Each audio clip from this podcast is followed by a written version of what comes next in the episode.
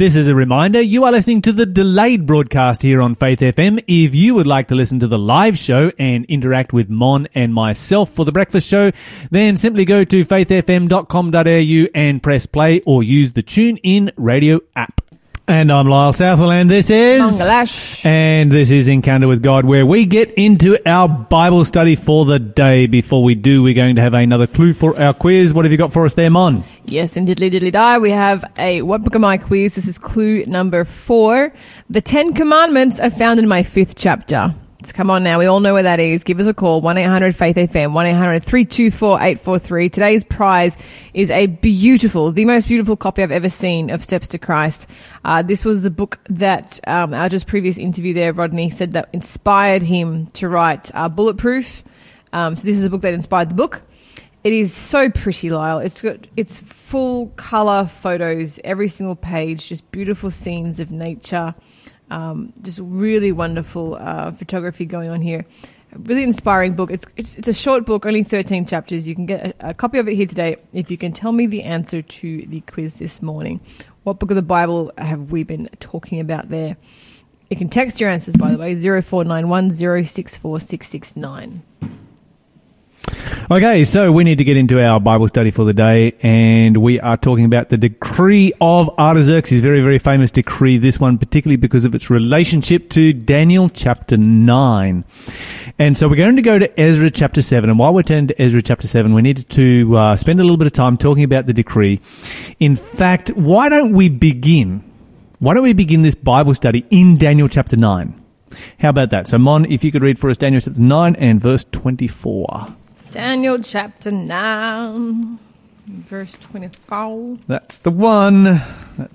Let's head over there and see what the Bible says. This is one of the greatest, if not the greatest messianic prophecy. Definitely the greatest messianic prophecy anywhere in the Bible. I've already forgotten what the reference was. Daniel chapter what? 9, verse 24. Okay, thanks. And so basically, when we talk about a messianic prophecy, we're talking about prophecies about the coming of Jesus. Go for it, Mon. Okay, a period of 70 sets of 7 has been decreed for your people and your holy city to finish their rebellion and to put an end to their sin, to atone for their guilt, to bring in everlasting righteousness, to confirm the prophetic vision and to anoint the most holy place. Okay, so that's a time period there. How long is the time period that is given to us? 70 sets of 7. Okay, which is how long? Well, it's 70 times 7, Lyle, obviously. Yes. Wait, let me get my calculator. 490. 77s are 490, so that gives you a total. And when it's talking about 77s, Correct. It's talking about days. Obviously, a week, a 7 is a week. And so you've got 490 days. What does a day symbolize in Bible prophecy? 10 million. No, I'm kidding, just a year. A day symbolizes a year, so you've got 490 years of prophecy right here. And within this time period, a number of events are going to take place. Let's list them. They are going to be cut off or separated off the much longer 2,300-day prophecy. To finish transgression and to make an end of sins. In other words, the Jewish people are supposed to get their act together during this period. Then it goes on to make reconciliation for iniquity, to bring in everlasting righteousness. Who did that? Who did the taking away of the sins? Yeah. There's only one person who can do that. That's right. Yeah, amen. Jesus Christ. That's Jesus Christ. Mm-hmm. Okay, so Jesus takes away iniquity and brings in everlasting righteousness.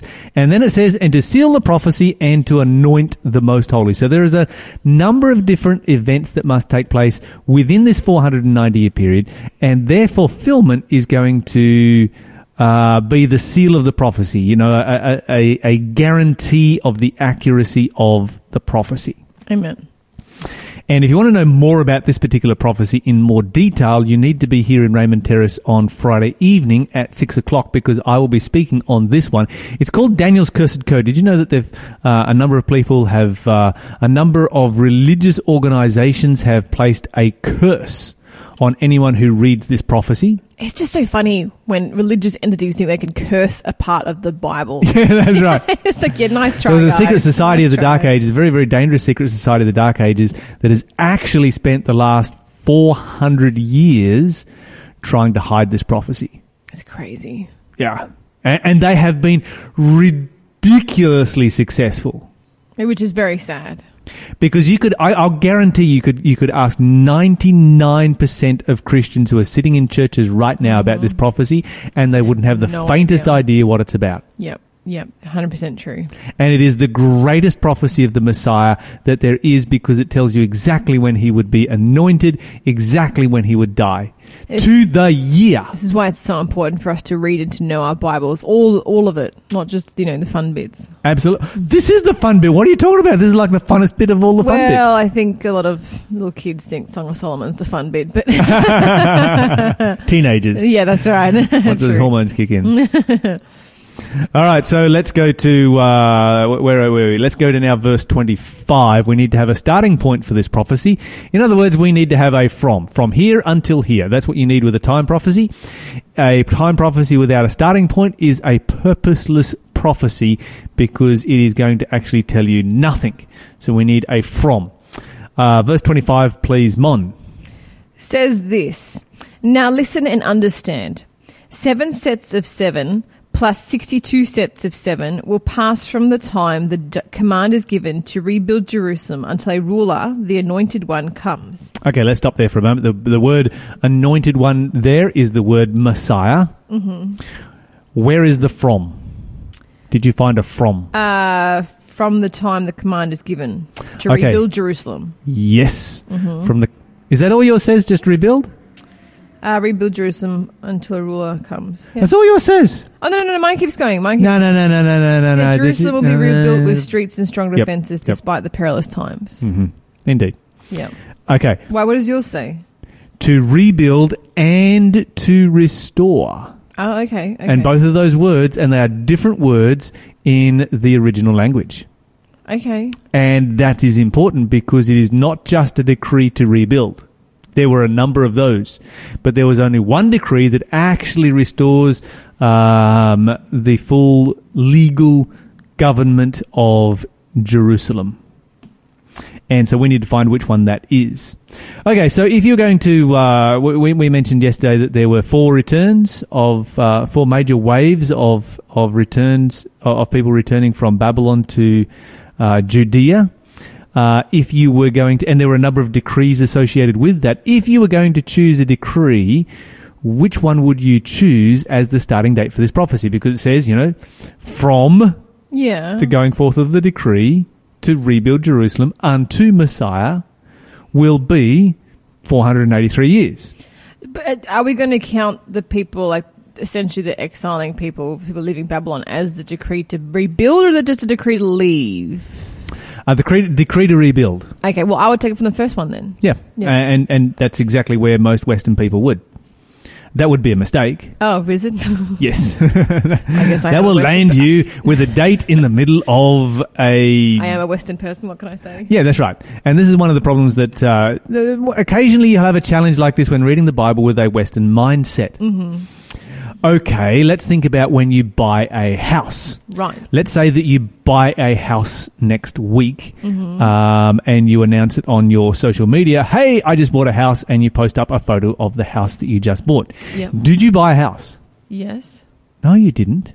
The bank bought a house. Yeah, that's right. When do you actually buy it? When I paid the bank back. About 30 years from now. Yeah, that's right. About 30 years in the future is when you're actually going to buy that house. Uh-huh.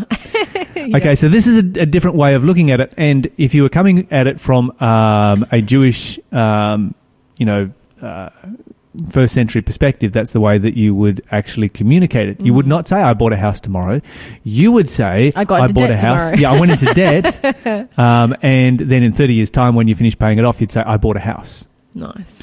And so you don't actually take it from the initiation of the transaction, you take it from the conclusion of the transaction. And based on that principle, we would not go with the first decree, we would go with the last decree. Okay.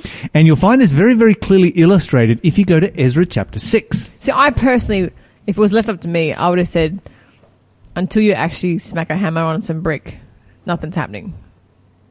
That's what I would have taken. Ah, yes, you would. Except once again, you would be wrong. Still be wrong. Yeah. Uh-huh. Still be wrong. Because you're always wrong, Mon. What can I say? No. And hey, before we make being wrong look good, all right? That you do. That you do. Before we go back to Ezra, I do need to point out from Daniel chapter 9 that it says, from the going forth of the decree. Okay. So that's when the decree leaves the city of Babylon. You're listening to Faith FM, positively different radio. Well, possibly more accurately, when the decree leaves the Persian court, wherever the Persian court is at that particular time, because the Persian court was located in a number of different locations. Let's go to Ezra chapter 6. Ezra 6. Where did Ezra go? It's so hard trying to turn Bible pages one-handed. Oh, poor Lyle. Yeah, that's right. This is my sob story for today. Pushed a car onto his own arm and now he can't turn pages, all right. Yeah. That'll teach you to put the jack down properly. All right, Ezra chapter 6. And Mon, if you could read for us verse 14, please. Okay, verse 14. So the Jewish elders continued their work, and they were greatly encouraged by the preaching of the prophets Haggai and Zechariah, son of Iddo. The temple was finally finished, as has been commanded by the God of Israel and decreed by Cyrus, Darius, and Artaxerxes, the kings of Persia. Okay, I want to read this. I want to read this to you from the King James Version. It is slightly clearer. Mm-hmm. It says, "And the elders of the Jews built, and they prospered through the prophesying of Haggai the prophet and Zechariah the son of Iddo. And they built and finished it according to the commandment of the God of Israel and according to the commandment of Cyrus and Darius and Artaxerxes, kings of Persia." Now, what I want you to notice here is the movement between singular and plural. Okay, so the first thing that you find that is singular is the commandment of God. There is one commandment of God. Correct. Then there is one commandment of the kings of Persia. Mm-hmm. However, these Persian kings all succeeded each other. You had Darius the Great, you had Cyrus the Great, followed by Darius the Great, followed by Artaxerxes the First. Mm-hmm. They weren't all reigning at the same time. Therefore, there is more than one decree here, and yet the Bible says there is just one decree. Did you notice that? It's one of those subtle things there. The decree is singular and the kings are plural. But isn't it just still the same one decree and they're just following along with it? No, there are actually three different decrees, and the way it works is when you read the three different decrees, you have the decree of Cyrus, mm-hmm. Cyrus the Persian. He initiates the decree. Okay. Then you have the decree of Darius who confirms it. So basically what happened was that the enemies of Israel rose up and there was a new pharaoh on the throne, so to speak. It was actually a new Persian on the throne, not a new pharaoh. And Darius is on the throne. They write to Darius and like, yeah, this is a terrible city. You shouldn't be rebuilding this city. And so he halts the work for a period of time while they search the records, and then he finds, no, actually they have legal right to build it. And so he confirms the decree. And then you have Artaxerxes who comes along and completes the decree, because the two previous decrees were only concerned with rebuilding, whereas Artaxerxes' decree says, okay, now you've finished building the city and the temple, now you can actually have your own government back again. So it's a restoration that takes place as well as just a rebuilding. And, of course, it is not until the decree is complete, the completion of the decree, that it is actually spoken of as one decree. Okay. So we look back at it as one decree. That's right. Okay. It's one decree, and it comes into force, full force, once it's finished, not when it started. Okay. And so if you're going to date the prophecy of Daniel chapter 9, you go from the last decree and not the first one, and that is the decree of Artaxerxes.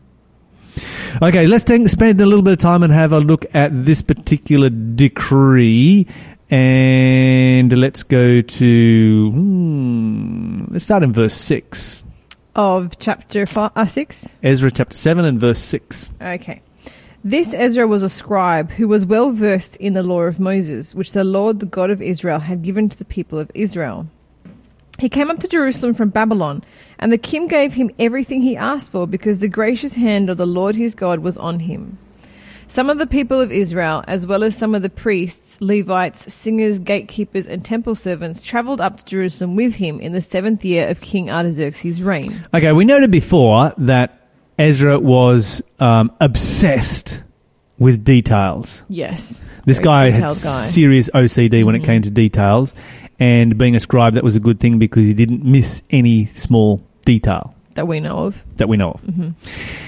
The good thing about that is we now have an accurate date for the going forth of the decree, don't we? Yes, very good thing. The Bible says that he goes up there in the 7th year of Artaxerxes the king, but it gets even more accurate than that. Keep reading, please.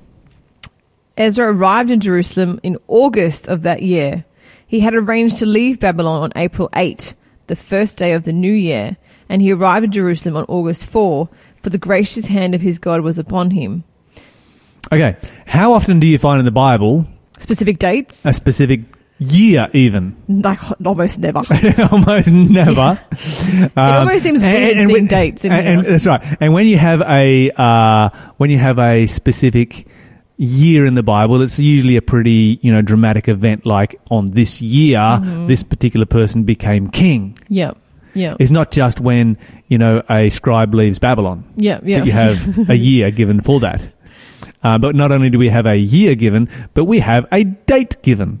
And we have a date given for when he leaves. We have a date given for when he arrives. We know exactly when the commandment goes forth. We know when the commandment arrives in Jerusalem. And then we have a complete copy of the decree that is made in relationship to what was actually to happen in Jerusalem. And so, yes, Ezra's infatuation with detail now gives us the starting date for the Messianic prophecy, the great Messianic prophecy, and you can start from this date, and you can calculate 483 years, just as Daniel said, and it will bring you exactly to Jesus, the Messiah. If you want those details, then be here on Friday evening if you are in the Newcastle, Central Coast, Port Stephens, Lower Hunter region. Head on over to Raymond Terrace on Friday evening, 6 o'clock. I'll be speaking on this subject, and I'll give you all the detail how this prophecy was exactly fulfilled. All right. So we've got Ezra here. He's got all of his details sorted out. How can we trust these dates? Because we would say the 7th year of Artaxerxes the king. This is what was it? August 4, there, Mon? I think you said. Yeah. August 4 and April 8, yep. August 4, April 8 of 457 BC. Mm-hmm. We would attach that date to it. Why would we attach? How could we calculate that date? And can we trust it? Can we know that the 7th year of Artaxerxes was exactly that time period? What are your thoughts on that? I don't know. I'm a little bit confused because it says here, he had arranged to leave Babylon on April 8, the first day of the new year. And it's like, wait a second. Since when is April 8 the first day of the new year? Depends whether you're Persian or Jewish or Western.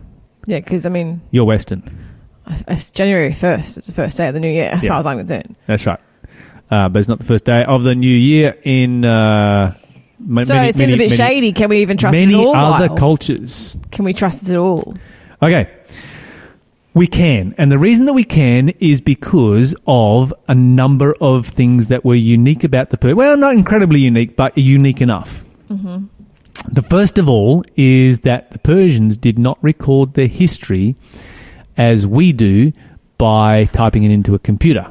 They did not record their history in the cloud. Okay. They recorded their history in stone. Oh, okay, yeah. So these guys were pretty serious when they were like, you know what, we're going to make sure our history stays and it lasts. And so they literally carved their history into stone.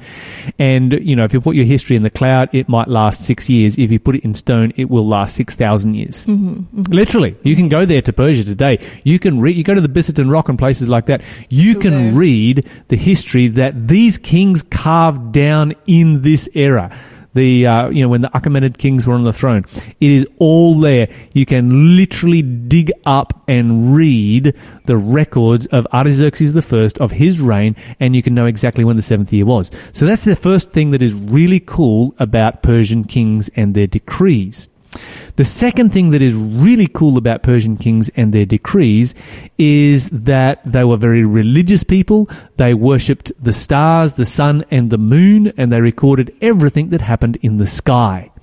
So if the stars, the sun, and the moon are important to you, and there is an eclipse that takes place, then, you know, the sun is obviously under attack from somebody. That's going to get into the records, and that's going to be carved into stone. And we are going to be able to calculate that because astronomy is an exact science. So we know exactly when these events took place. This is Pillars of Our Faith with Beautiful Zion. You're listening to Faith FM.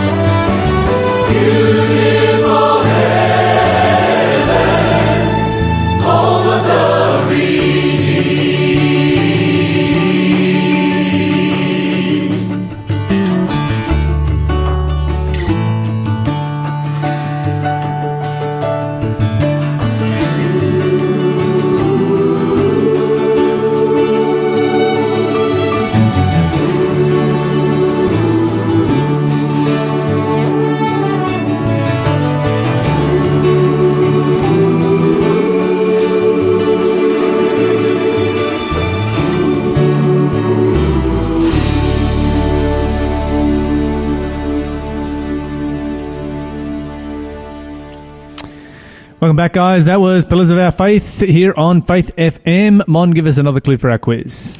Yes, indeed. What book am I? We're going to have to make some DIY ones after this. That's our final clue for it. The fifth book of the Old Testament, I contain 34 chapters. There you go. Fifth book of the Old Testament containing 34 You need to know how to count. If you need to know how to count, then there's a prize coming your way. 1-800-324-843 is the number to call, or text us on 0491 064 669. To win a copy of The Steps to Christ. That was the one that Rodney was talking about earlier that led him to Christ. That's right. Yeah, he came to Christ through reading that book. And speaking of prizes, Lyle, we still have our Jindabyne Alpine Lodge holiday giveaway happening. Give us a call or give us a text with your details and we'll put your name in the draw to win. 1-800-FAITH-FM. All you got to do is give us your name and number and you could be taking home an Alpine holiday. Very exciting. You've got until the 11th of October, which is not far away. That's next week. Because that's when the breakfast show closes indefinitely. And, of course, that's why we're doing our Jindabyne giveaway, is because we kind of want to go out with a bang and give away the prize of all prizes. So there's a holiday available for somebody, somebody's family, to go to Jindabyne Adventist Alpine Retreat. It is absolutely stunning property up there in the mountains, and you will just be amazed. Most beautiful, relaxing place that you could ever imagine going. So you can actually enter that right up until the last second. So we'll still be taking entries right up until Friday morning, and then Friday towards the end of the show we'll actually draw it. So yeah, and I would recommend get your details in. Also, we would love to hear from you. If you're disappointed as we are with the breakfast show closing, then shoot us a note. Shoot us a note of encouragement. We will pass that encouragement on to the bosses, and definitely looking for ways to move forward from here. But at the moment we're unviable, so that's what's going to be taking place. Let's go to Artaxerxes' decree, Ezra chapter 7, verse... Where did we get up to? We were talking about the decrees of the kings of Persia. Yeah. And we were talking about how, number one, they carved their decrees in stone. Mm-hmm.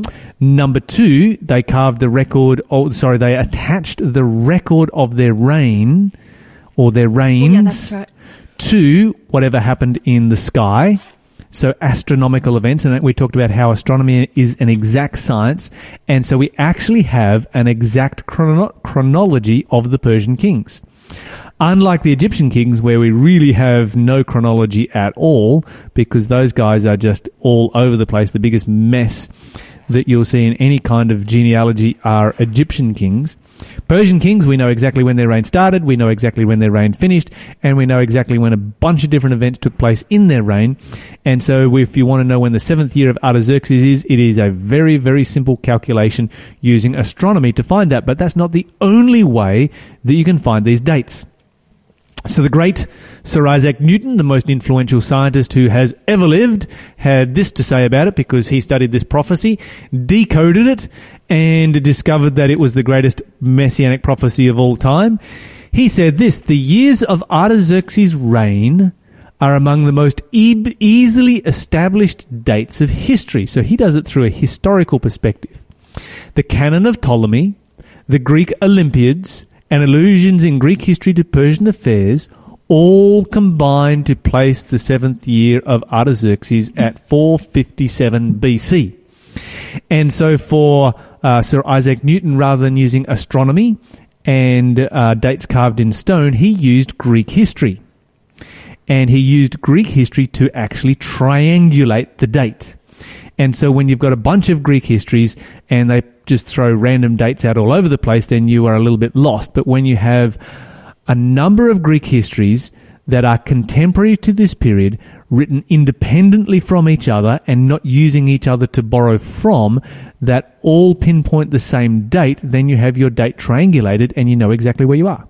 457 BC.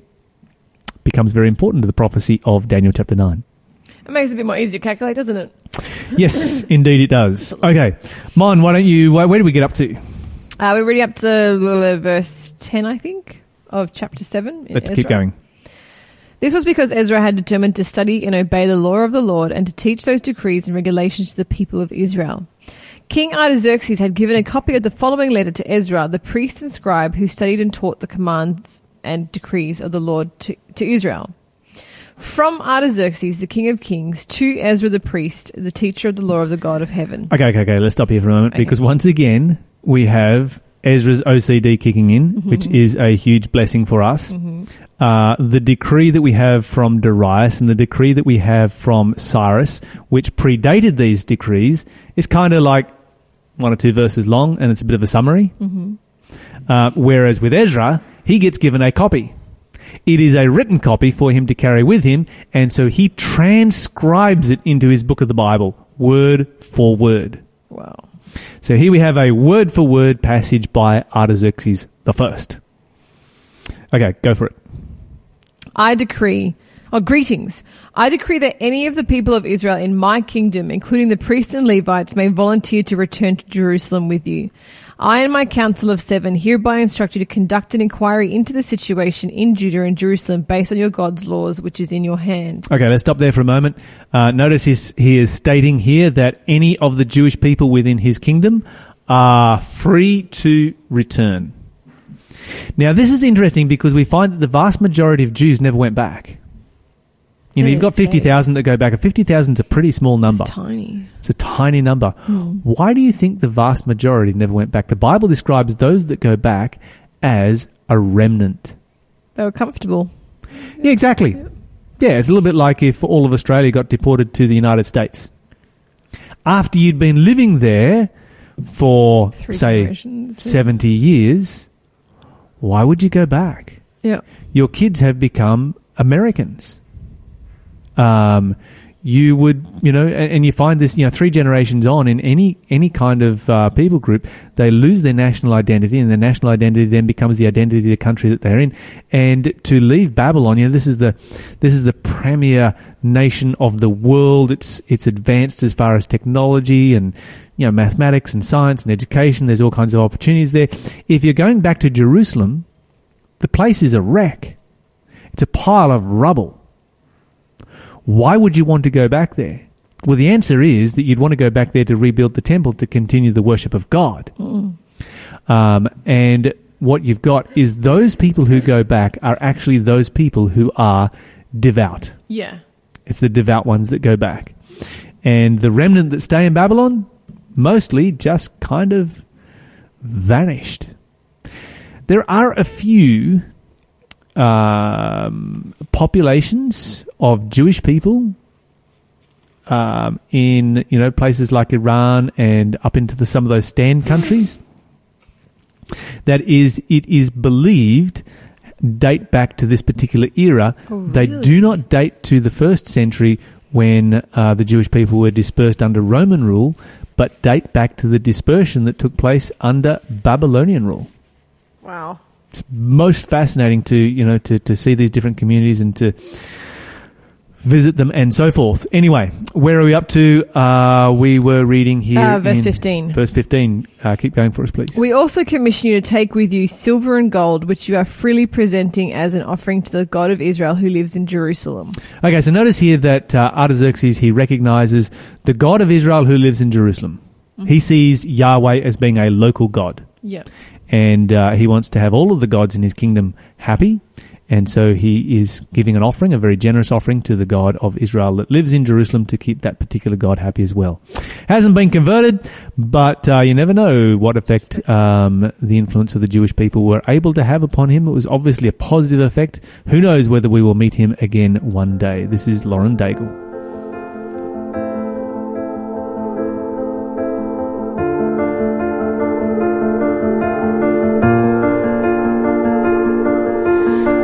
Keep fighting voices in my mind that say I'm not enough.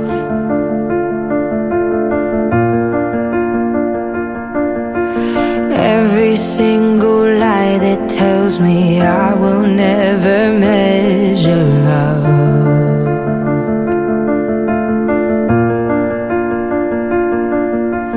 Am I more than just the sum of every high and every low?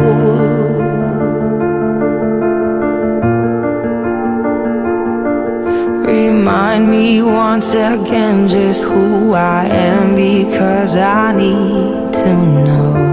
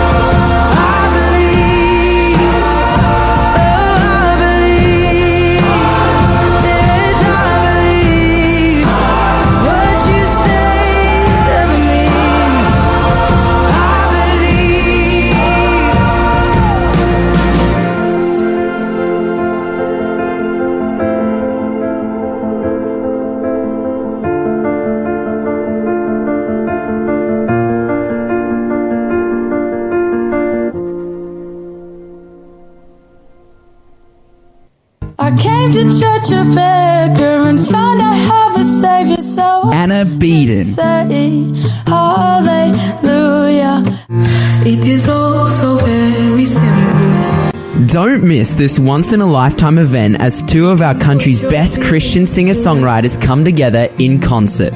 October 12th, 6:30 at Maitland SDA Church. Call 0413 122 348 now to book your seat.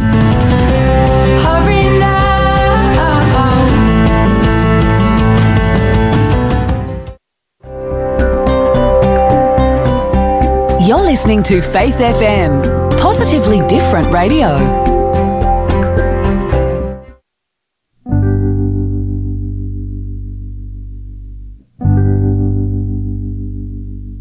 Why me, Lord? What have I ever done to deserve even one of the pleasures I've known? Tell me, Lord. What did I ever do that was worth loving you, or the kindness you've shown?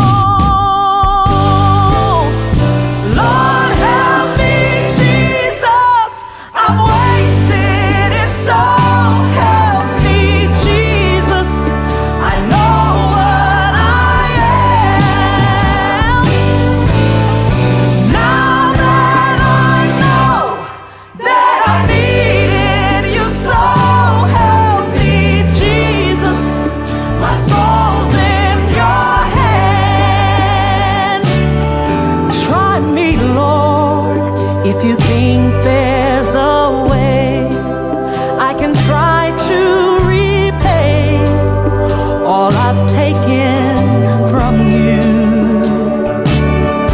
maybe, Lord, I can show someone else what I've been through myself on my way back to you.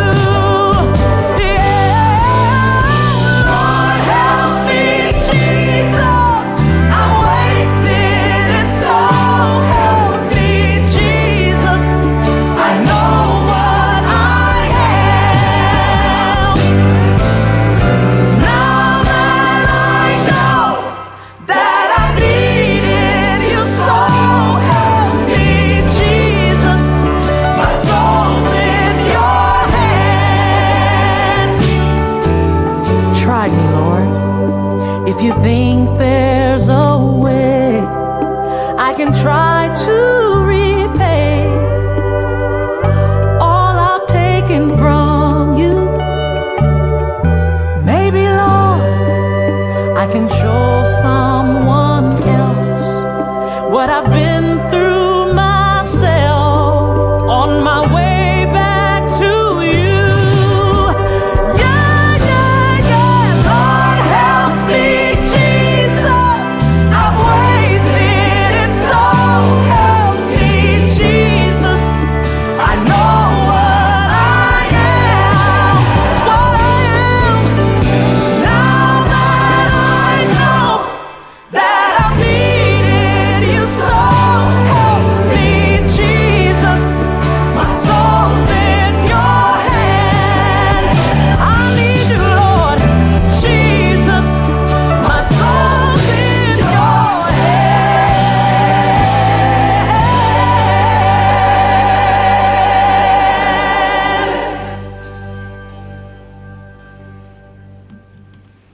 Welcome back, everybody. It's come to question of the day time. Mon, have you got a homemade? You want to say who that was, Lyle?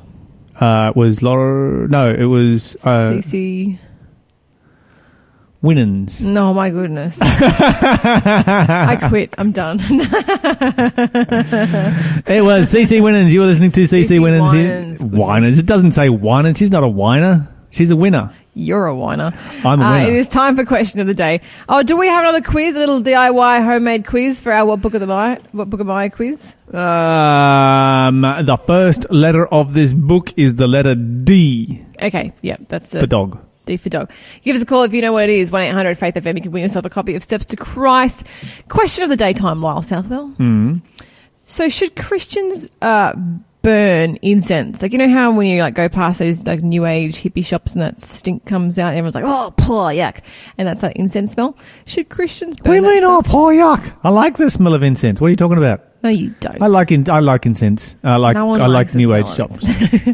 I think they kind of smell when they're overpowering, but should Christians burn those? Because, you know, absolutely Christians should burn incense. It smells nice. What are you talking about? Because people use it to like worship gods and stuff. You know, you go to places like India and that kind of thing, and places all throughout Asia where they serve. Is it a problem to do you never use air freshener in your bathroom?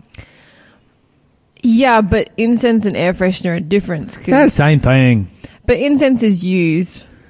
Incense is cooler because it's on fire, and it doesn't really like clean anything. It just covers the smell. So it's not really an air purifier. No. But it's used to worship God, so should we be involved in that? No, we should not be worshipping in false gods, but if you need some incense for your home, go to your local friendly New Age shop and buy some incense.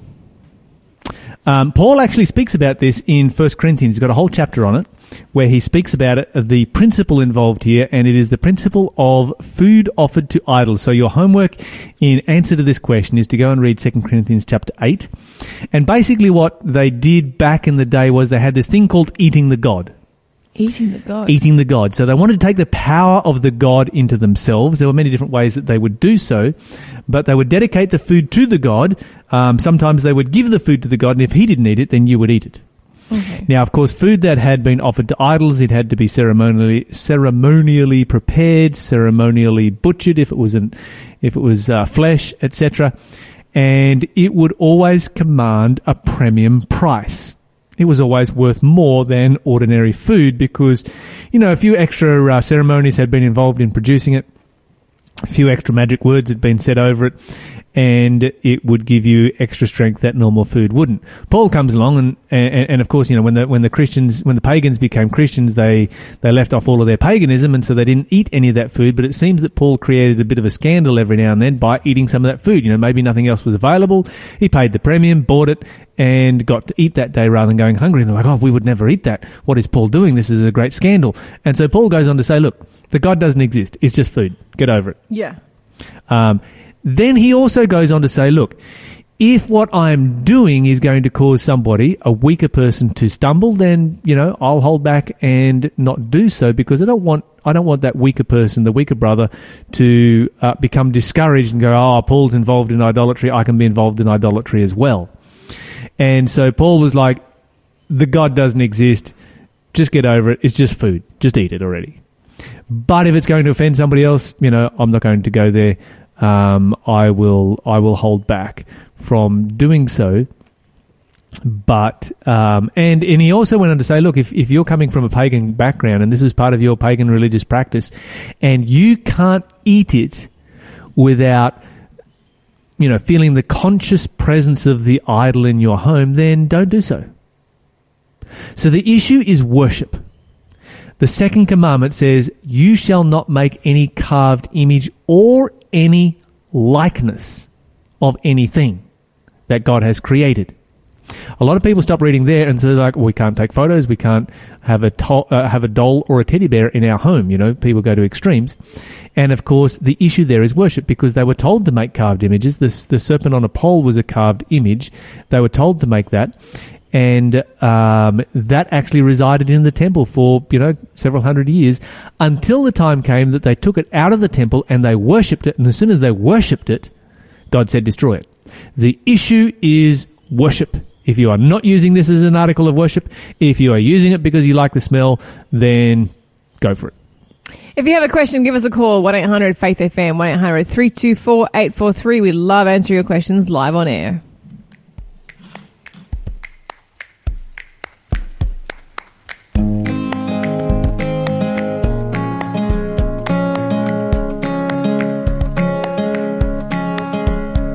The sun goes down and the moon cries out its love for you.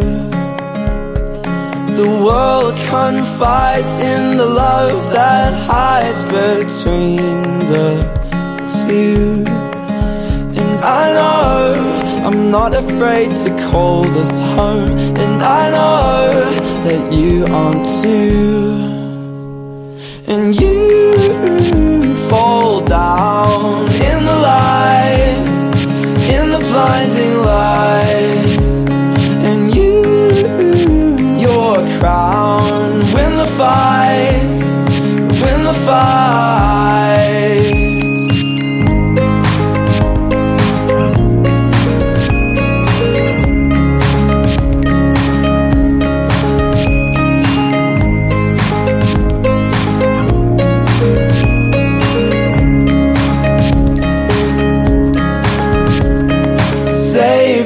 Hearts from the fire, they're leading themselves into a world apart. There's a new restart if you simply choose. And I know I'm going to a better place, and I hope that you are too. And you fall down blinding lights, and your crown, win the fight, win the fight. Don't be heeding these lies proceeding through every direction you're leading. It's you who knows the truth and the meaning of life, so we're protected and leading. Don't be heeding these lies proceeding through every direction you're leading. It's you who knows the truth. protected and leaning on you. Fall down in the light, in the blinding light, and your crown. Win the fight, win the fight, and your crown. Win the fight. Welcome back, guys. You listen to Faith FM. We've come to the end of our show, which means we are about to give something away. Mon, what are we giving away today? We're giving away a copy of Prophets and Kings. Oh, fantastic. So this is actually one of my favourite books because it really begins the history of our world before our world was created. And the cool thing is, if you've been enjoying our study today about Ezra and Nehemiah, it's all there. It's all in this book, in depth, really incredible stuff. Give us a call if you'd like a copy of Prophets and Kings by E.G. White. I was thinking of Patriarchs and Prophets. You were, weren't you? I was wondering when you said the beginning stuff. I was like, no. This is okay. So this is all. This one you've got King David, you've got King Solomon, right. You've got the prophet Samuel, you've got all of the intrigue that takes place between those, King Saul, and then all of the various kings down through history. Yes, this is the book to have. 1-800-FAITH-FM is the number to call if you'd like a copy of Prophets and Kings, or you can text 0491 064 669. Snap up a copy. All you have to do is be the first person through. That's it. No question. Questions you have to answer, nothing at all, just be the first person through. It's also the same number to call if you would like to learn more about the Bible. We love to set you up with Bible studies, and we can do that in person, online, through the mail, however is easiest for you to study the Bible and learn more about Jesus, your Saviour. Also, Lyle, we're at Raymond Terrace Missions, where we are broadcasting from a special event location because Lyle and Lawson are doing the Prophetic Code series from here Tuesdays, Fridays and Saturday nights at 6:30. It is totally free for you to come. There's no admission fee. Come along. 2 great presentations and a little snack in the middle, isn't there? Absolutely there is. We look forward to your company every morning here on the Faith FM Breakfast Show.